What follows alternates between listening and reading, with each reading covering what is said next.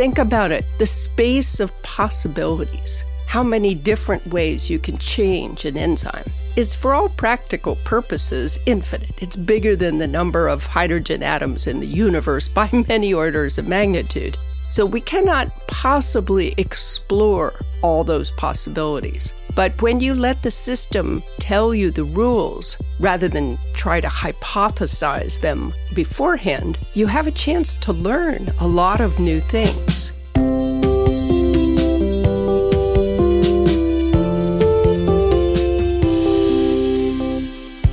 Filmen och boken Jurassic Park är en varning.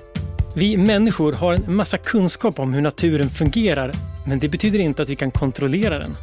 Det blir rätt tydligt i Jurassic Park när en Tyrannosaurus rex sliter sönder sitt stängsel och börjar äta upp djurparkens besökare. Men den här poängen görs också i en diskussion mellan genetikerna som skapar dinosaurierna och matematikern Ian Malcolm som spelas av Jeff Goldblum. Han ifrågasätter om det verkligen går att hindra dinosaurierna från att utvecklas när man släpper ut dem i naturen. När forskarna säger att de inte förstår hur det skulle gå till så småler han och säger att han inte heller vet. Men vad han vet är att life finds a way. Om det är någonting evolutionen har lärt oss, fortsätter han, så är det att livet inte kan begränsas. Det bryter sig loss och sprider sig. Men tänk om man istället för att försöka hindra evolutionen skulle kunna dra nytta av livets förmåga att alltid hitta nya vägar att utvecklas. Du lyssnar på Idéer som förändrar världen, en podd från Nobelprismuseet med mig, Gustav Källstrand. Idag ska vi träffa Nobelpristagaren Frances Arnold som belönades för idén om att använda naturens egen uppfinningsrikedom för att förändra världen. Welcome. Oh, thank you. Great to be back. Do you find yourself often invited to Stockholm after receiving the Nobel Prize? Well, there's been a little bit of a pandemic yeah. in between, so I haven't been back. And that's why I say it's so wonderful to be back in Sweden and to see life opening up again. Hmm. Life does find a way. yeah. and not only in Jurassic Park. I've, I've heard you say that in interviews before. What does it mean that life finds a way? Well, the power of evolution, as you say, is tremendously impressive. Life can discover different ways of overcoming obstacles, much to our distress when it comes to a virus, but also to the benefit of us and all the other organisms. Frances Arnold är professor i kemi vid Caltech, California Institute of Technology. Och sedan 2021 är hon ordförande för Joe Bidens grupp av vetenskapliga rådgivare. Vägen till vetenskapen var inte spikrak för henne. Hon flyttade hemifrån som tonåring och jobbade som servitris, receptionist och taxichaufför. Och trots en lite svajig skolgång så lyckades hon komma in vid Princeton där hon utbildade sig till ingenjör. Och 2018 fick hon Nobelpriset i kemi för riktad evolution av enzymer. As you know, I'm trained as an engineer. I thought I was going to study rocket ships and airplanes, the most complicated things that humans could make, until I discovered life, the biology, the chemistry of life, and found out that the most beautiful, functional, and complicated things on the planet are living things. So, why not use the process by which all those things came about? Evolution. It's not a human designed process. It's this simple algorithm of mutation and natural selection that gives rise to all this wonderful life. But, but the nature making complicated things, how, how can a, this algorithm, this, well, basically random process result in this complexity? Ah, but it's not random. Maybe sometimes the underlying changes are random, but what reduces the randomness and what generates the complexity is the selection process. Mm. So nature discovered this marvelous process for building new biological things, and it turns out that humans can do it too. We've been building new biology for thousands of years by artificial selection. Hmm. Oh, and, and, what is artificial selection? Ah, you decide who goes on to parent the next generation. Okay. So everything from corn to carrier pigeons, lab rats, racehorses. We have been modifying the biological world for thousands of years to serve our purposes, making things that are useful to us, that feed the planet, also making things we just care about, like your poodle. Things that would not be fit if you put them out into the natural world. In my neighborhood in Los Angeles, your poodle would be eaten by coyotes, but it, it serves to give us joy and pleasure. Mm. And we have modified the DNA of wolves down to dogs to do that. So we can use natural laws, natural rules to create things that don't exist in nature. That's right. That's breeding. Your poodle is totally non natural. Without human intervention, it would not exist on mm. this planet. And I, I, I like the idea that you said that rocket ships are aren't that complicated compared to nature. Could you say that your idea was to view evolution as an engineering process? That's correct. You could sit down with a pen and paper or a computer now and design something mm-hmm. a circuit board, a radio, a rocket ship because we understand some of the basic rules by which all the components work and fit together. But in biology, we don't understand those basic rules. How does the DNA code encrypt, encode, and dictate the function of a living system? We have no idea how your DNA determines who you are.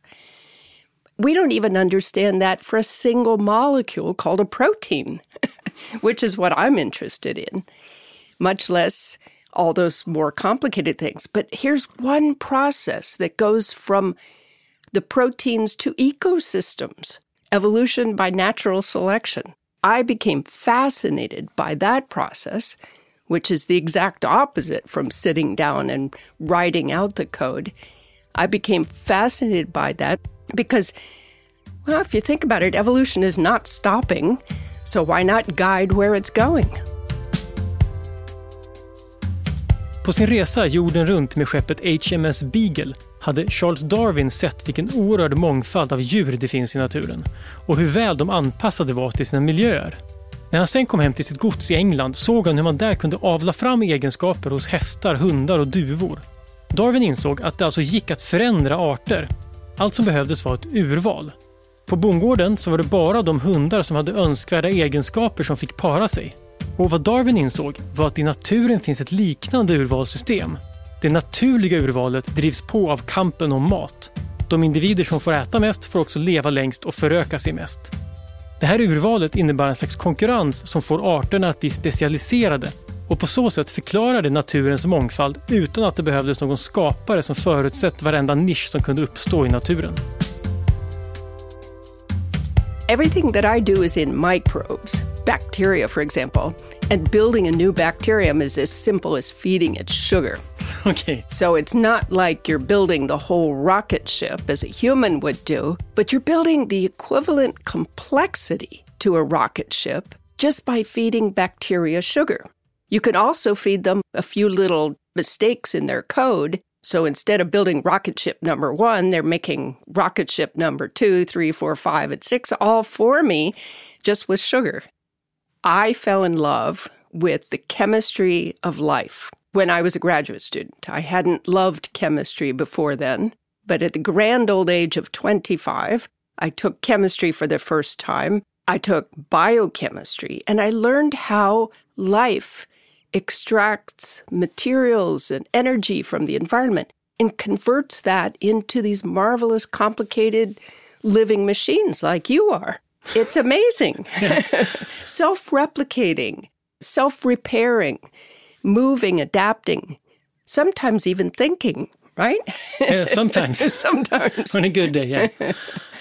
so, all this chemistry is done by enzymes. These are the proteins that are the catalysts of life that make these reactions, these chemical processes move faster. And we're just starting to learn how enzymes do this.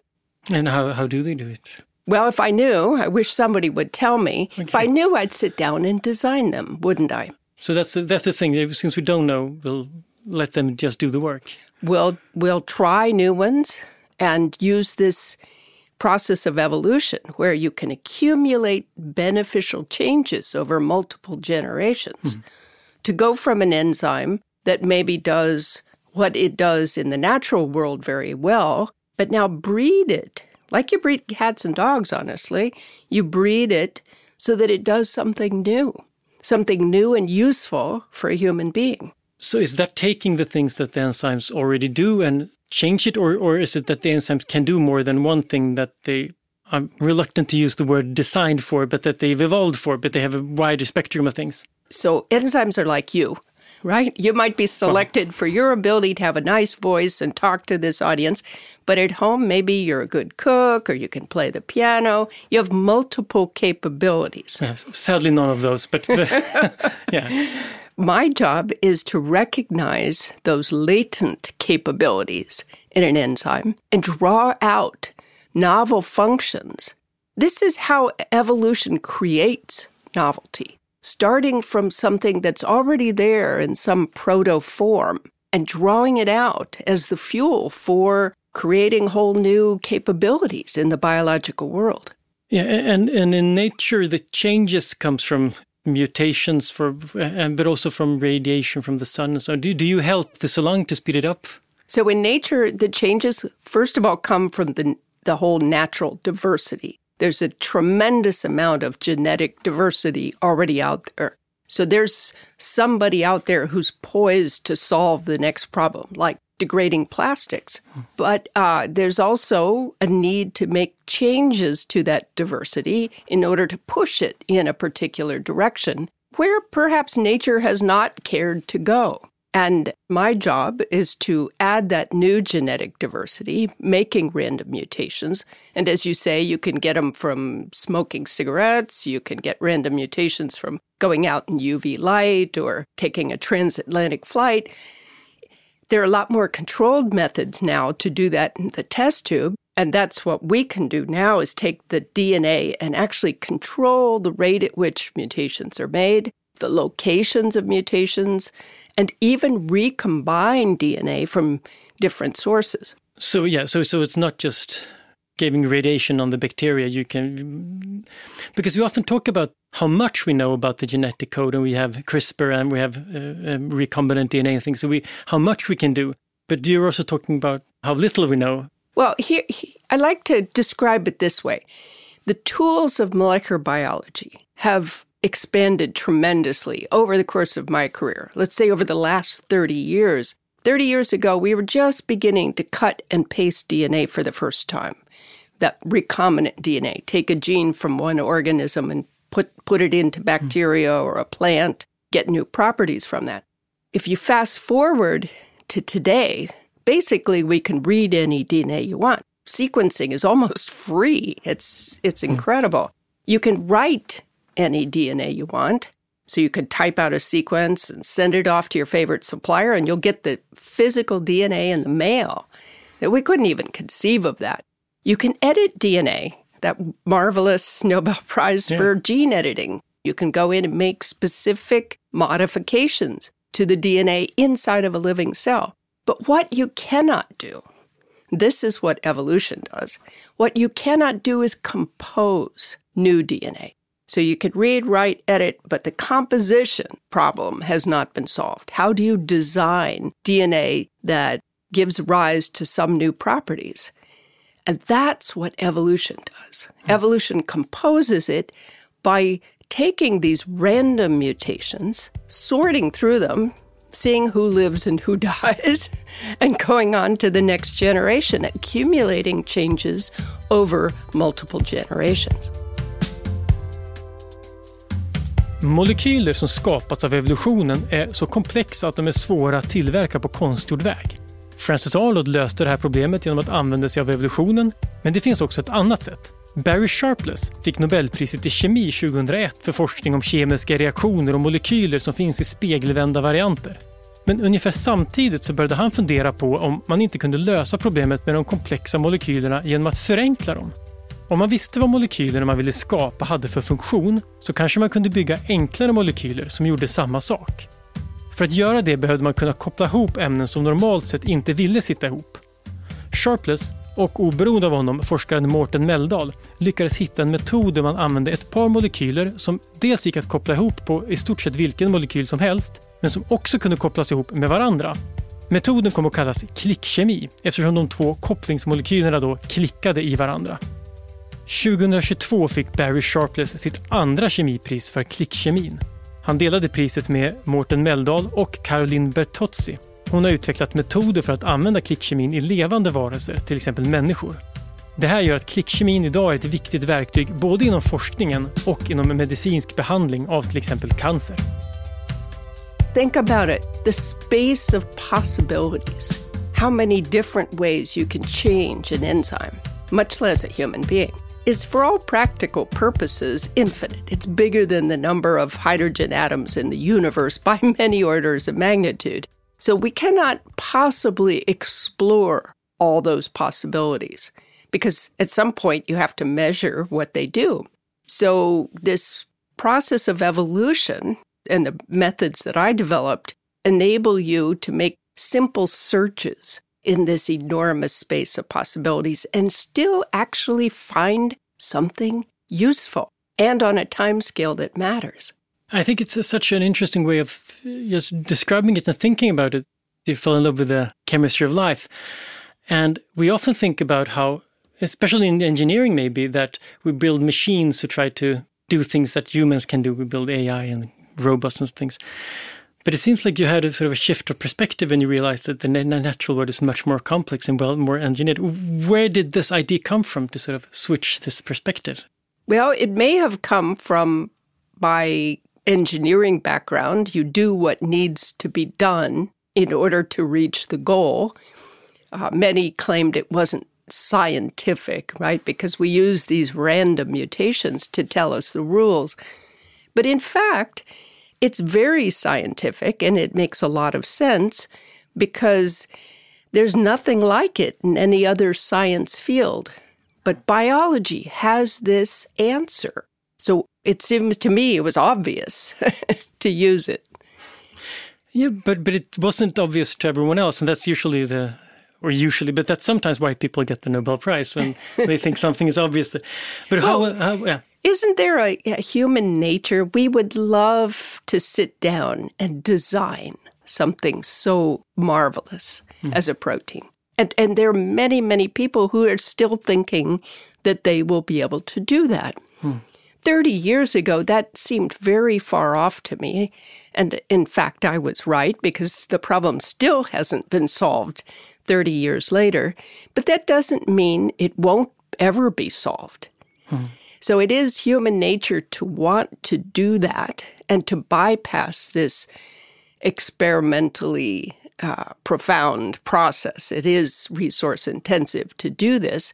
So I'm hoping, perhaps in my lifetime, that somebody will be able to do it. In the meantime, however, evolution has proven to be a marvelous helper. Yeah, when when it comes to coming up with new ideas, it's a striking parallel between this and sort of the whole process of science. If we knew how to create good ideas, we would do it. But since we don't, we'll have lots of scientists to do all kinds of work. Do you see that parallel too in, in the evolution of science? Well, there is a great parallel in biology, and that's called diversity. If you have just one person working away, or even one person with a group of close colleagues, they tend to think along the same paths. What's great in science in the world is that there are a lot of different kinds of people working on problems. Mm. And sometimes new ideas will pop up just from that diversity. But as you said, this idea wasn't um, obvious to everyone. Uh, how was it received, the idea at first? You said that people didn't think this was scientific. well, there was a lot of hostility towards the idea because they only saw the random part nor did they understand how challenging it was to actually get something useful in a short period of time. Because, as I said, the space of possibilities is enormous, and frankly, there's many more ways to be a bad enzyme than there are to be a good one. So you hmm. have to be fairly smart about how you do this search process. And that's what I've learned how to communicate over the years. It's not just make a whole bunch of changes and see what happens. That is not going to work. But when you let the system tell you the rules, rather than try to hypothesize them beforehand, you have a chance to learn a lot of new things. Therefore, over the years, people have gone from being skeptical or dismissive. Oh, that's just engineering, or that's not scientific, or gentlemen don't do random mutagenesis, any number of criticisms, to saying, oh my goodness, I never knew a protein could do that. Oh my goodness, this solves my problem. And many other expressions that people say, yes, indeed, this does work. And this is how science works. We set ideas out there, they come back, critiques, let's say the reviews of a peer reviewed paper. Your first response is, oh my goodness, how could they not see how brilliant this is?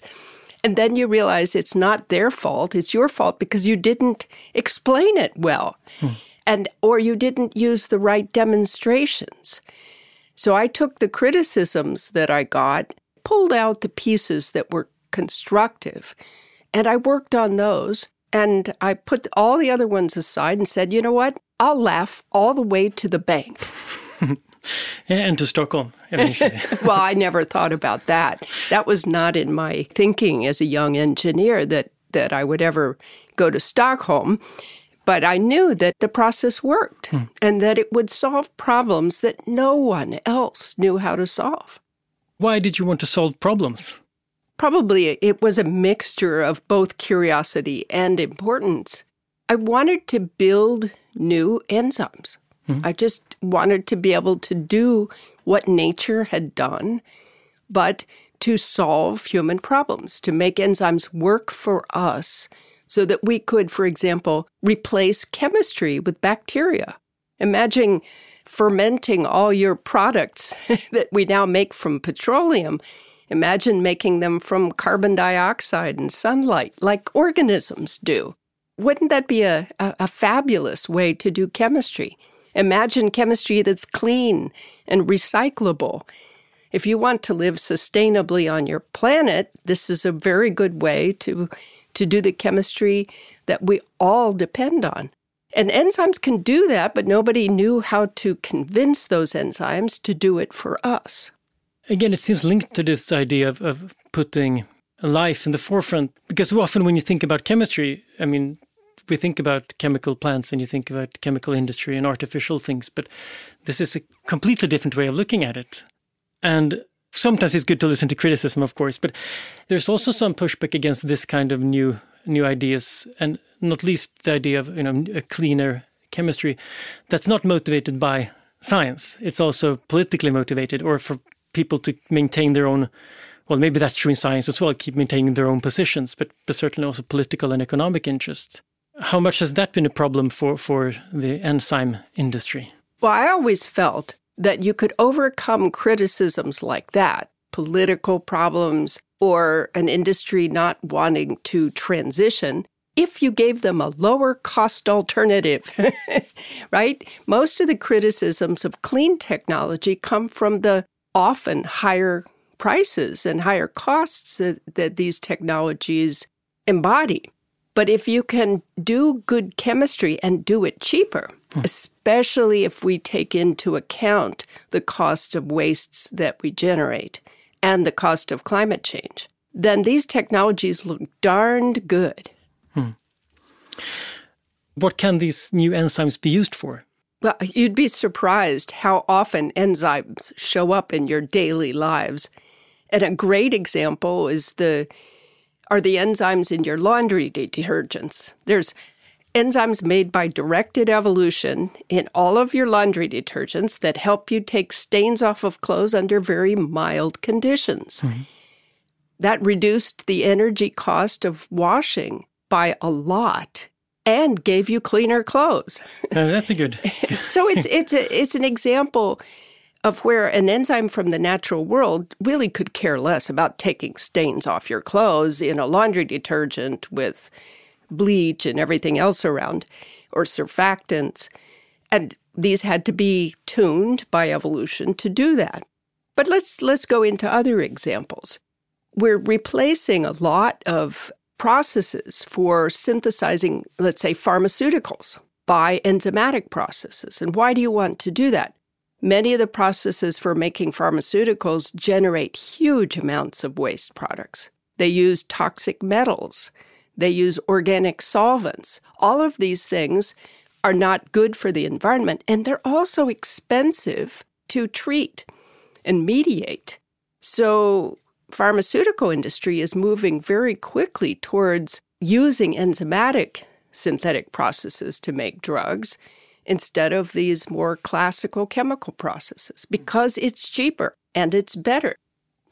Yeah, so so it's not like putting wings on a dog, for example. It's more like making a dog that can live under in space. Yeah, or a dog that's or, much better behaved. but yeah. then there are, are things that are really new, hmm? right? Where enzymes, we never knew enzymes could could do chemistry. Hmm?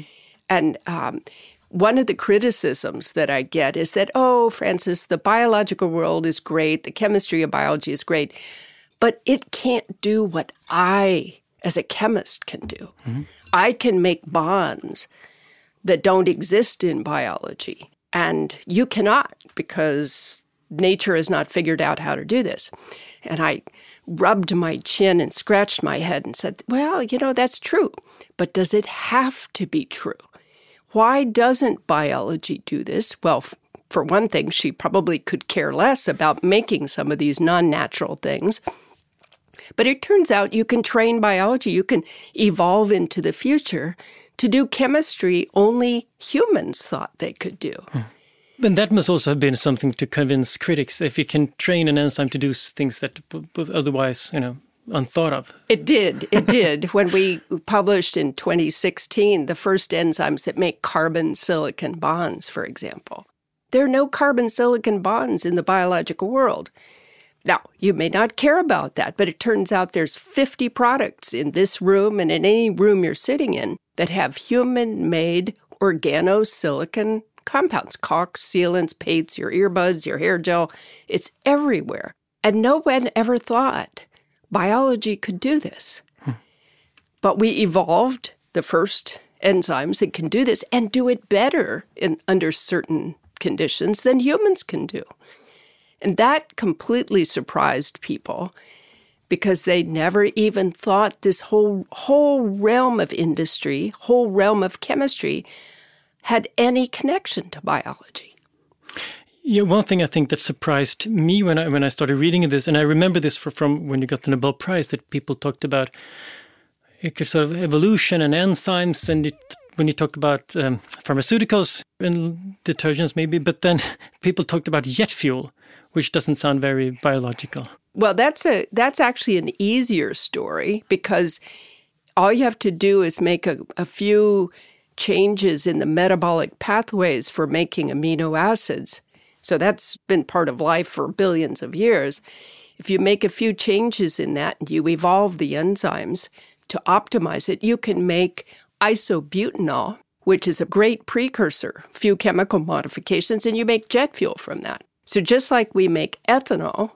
Mm-hmm. right? You know, yeasts have been doing that for a long time, and humans have bred these yeasts so that they're very efficient at making ethanol we can now make longer chain alcohols that are great fuel precursors. That's really kind of natural chemistry, but making a product that's not really its preferred product. Frances Arnold fick halva 2018 års kemipris och den andra halvan delades mellan Greg Winter och George Smith. Winter har använt sig av riktad evolution för att utveckla speciella antikroppar som kan användas i läkemedel. En annan viktig metod i hans arbete var en teknik som hade utvecklats av George Smith och som gick ut på att man använder bakteriofager, en sorts virus som infekterar bakterier, för att utveckla nya protein som till exempel enzym eller just antikroppar. Utanför biokemin pratar man sällan om bakteriofager, men bland forskarna är de desto vanligare. Redan 1969 fick tre forskare medicinpriset för att bland annat ha använt dem för att visa hur bakteriers evolution fungerar. Samt att det är DNA-molekylen som verkligen är bärare av genetisk information. Men det finns också en praktisk användning. Eftersom bakteriofager angriper bakterier så kan de också användas som antibiotika. Än så länge gör man det här i blygsam skala men de nämns som en tänkbar lösning på problemet med antibiotikaresistens. You said that the, we, the good thing here is we can do things that we, we don't understand the actual processes all the way down, but we can still use it. Uh, are, are you afraid of unintended consequences when you do that? So I think you always need to think about unintended consequences, even for the products like enzymes. Uh, let me just explain enzymes are not self replicating, they're not alive in any way. They're a product of biology, but they're not an organism. So when I make organisms that have these enzymes, they're basically the poodles of the biological world. If they got out, they die. They're okay. not fit in any way.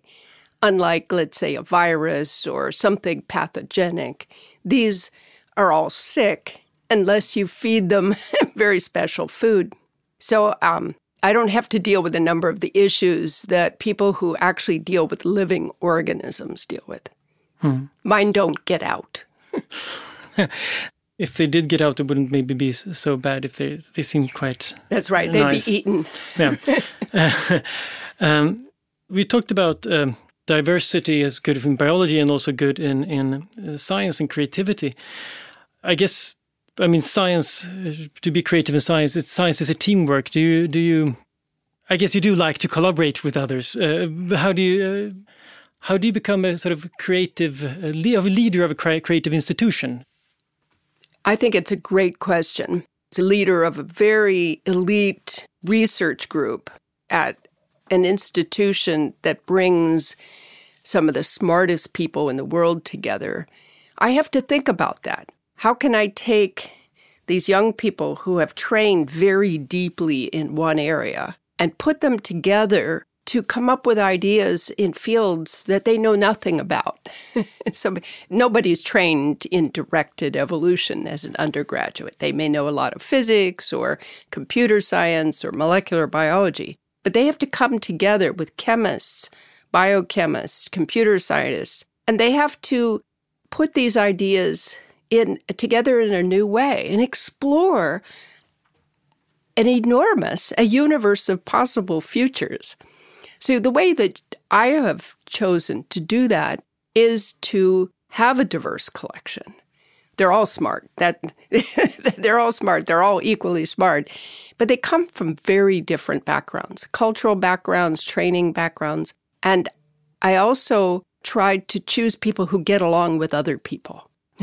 that that also yeah. makes it very pleasant and it gives them the chance to make mistakes without feeling that their careers will be harmed, gives them the chance to try out ideas, to blurt out their thoughts without feeling that someone is going to jump all over them and say, oh, that's stupid. So we, we build an environment where exploration and making mistakes is quite acceptable. That's also interesting when you think about uh, sometimes we talk about evolution as uh, survival of the fittest and it's all about competition, but it can also be about uh, collaboration, then, I guess. Well, yeah, I think that's a, a marvelous observation that, that evolution, very few organisms survive on their own. and we're probably the best example. yeah. Um, I, and I recommend everyone who's listening to this to read your biography at the Nobelprize.org when you talk about your, your well your science of course, but also your path to science. It's not uh, it's not the usual road uh, that everyone every every Nobel laureate has taken. You were expelled from high school well, that's an abbreviated version, I have to say. yeah, well, didn't have one, one after the other. But when I read it, I thought about this: are the two things unconnected, or I mean, or, or, or is there something that sort of bind them together, or, are the example of maybe two sides of the same coin? They're probably not unconnected. I was never afraid of being the rebel. I often wanted to do things differently from other people. But you say that's different from other Nobel laureates. I've read some of those biographies too. And my goodness, the diversity of paths to science is, is huge. Yeah. Yeah, maybe, uh, maybe you're right. Uh, uh of course, an abbreviated version is not just from high school to the Nobel Prize, but you talk about how, how there's several steps in, in your journey where you've sort of changed direction, and it doesn't seem afterwards random that you wound up where you did. Well, I think that's called life, right? We don't have control over many important things in our lives. Uh, I didn't have a plan for my life. That's one thing. I didn't follow anyone else's path. I wanted to forge my own, but I didn't know what it was. So I did lots of different things and readily adapted when I wasn't happy with some of those choices. The world was very open then. I, I grew up in the I was a teenager in the in the 1970s. You could live anywhere, you could move anywhere. I could travel. I traveled everywhere in the world. And so I just felt free to try different things. And if I didn't like it, I'd go on to the next one. Yeah, um, we often talk about this this time period as, as a you know, time of counterculture and that being something anti-establishment and that was also critical of science. But the counterculture of those days could also be quite productive or create new changes or new directions in science. Well, that's a good question. Were the 1970s a counterculture in science? I don't see it that way because there wasn't that much overlap between the counterculture and science. It, science was more conservative mm-hmm. than most of my friends, for example. right. Although there were notable exceptions. So I'm not sure that that was a particularly that's a, that would be an interesting study, wouldn't it be? Yeah, I, th- I think there's some at least about the, for example, of, of, physics in California in the 1960s and 70s, where there were some, um, well, more outlandish ideas that ah, became, were coming came to the mainstream. LSD or yeah, something. Yeah. okay. exactly. Seeing things in a whole new light. exactly. Um, so, but I also wanted to, to, end by this by just asking you about this. This uh, uh, I just heard a wonderful thing. Uh, you you are an advisor to the current administration on um, science and technology, uh, and you gave a speech about science and society, and you expressed that as that you you you do what you do for love. You remember that speech? I do remember that speech. We were at the darkest and deepest point of the pandemic. We had just elected a new president after four years of another dark time when science was not important, nor were facts and truth. And I felt that it was my time to give back. I feel that I have been incredibly lucky in my life to have these opportunities to explore science, to use important resources to build my career. And when I got the call from the White House to ask me to take on this job, I said yes. I will do it because I want to give a place for my children and my grandchildren. I had just gotten a grandson, my first grandchild, and I realized that that if the world is going to give him the opportunities that I had, somebody like I have to be the one to do that. So it's out of love for this planet, for the glories of nature, for all of the wonderful things that human beings can do, and for the country and the system that have given me all these opportunities that that I would like to contribute to making the future better. I, th- I, think that's a perfect place to end. Thank you so much for, for coming to the podcast and telling us all about, about this. Thank you. Thank you. Idéer som förändrar världen är slut för den här gången. Den här podden görs av Nobelprismuseet. Vi finns på Stortorget i Gamla stan. Information om museets utställningar och öppettider finns på museets hemsida nobelprismuseum.se. Du kan förstås också följa oss på Facebook och Instagram. Och vill du veta mer om Nobelpristagarna och deras arbete så gå gärna till Nobelprisets hemsida nobelprice.org. Och ett stort tack till Nibe Group, EF Education First, Knut och Alice Wallenbergs stiftelse och familjen Erling Perssons stiftelse som möjliggör Nobelprismuseets verksamhet. Idéer som förändrar världen görs i samarbete med produktionsbolaget Filt, producent är Andreas Wiklund och jag heter Gustav Källstrand. Vi är snart tillbaka med nya intressanta samtal.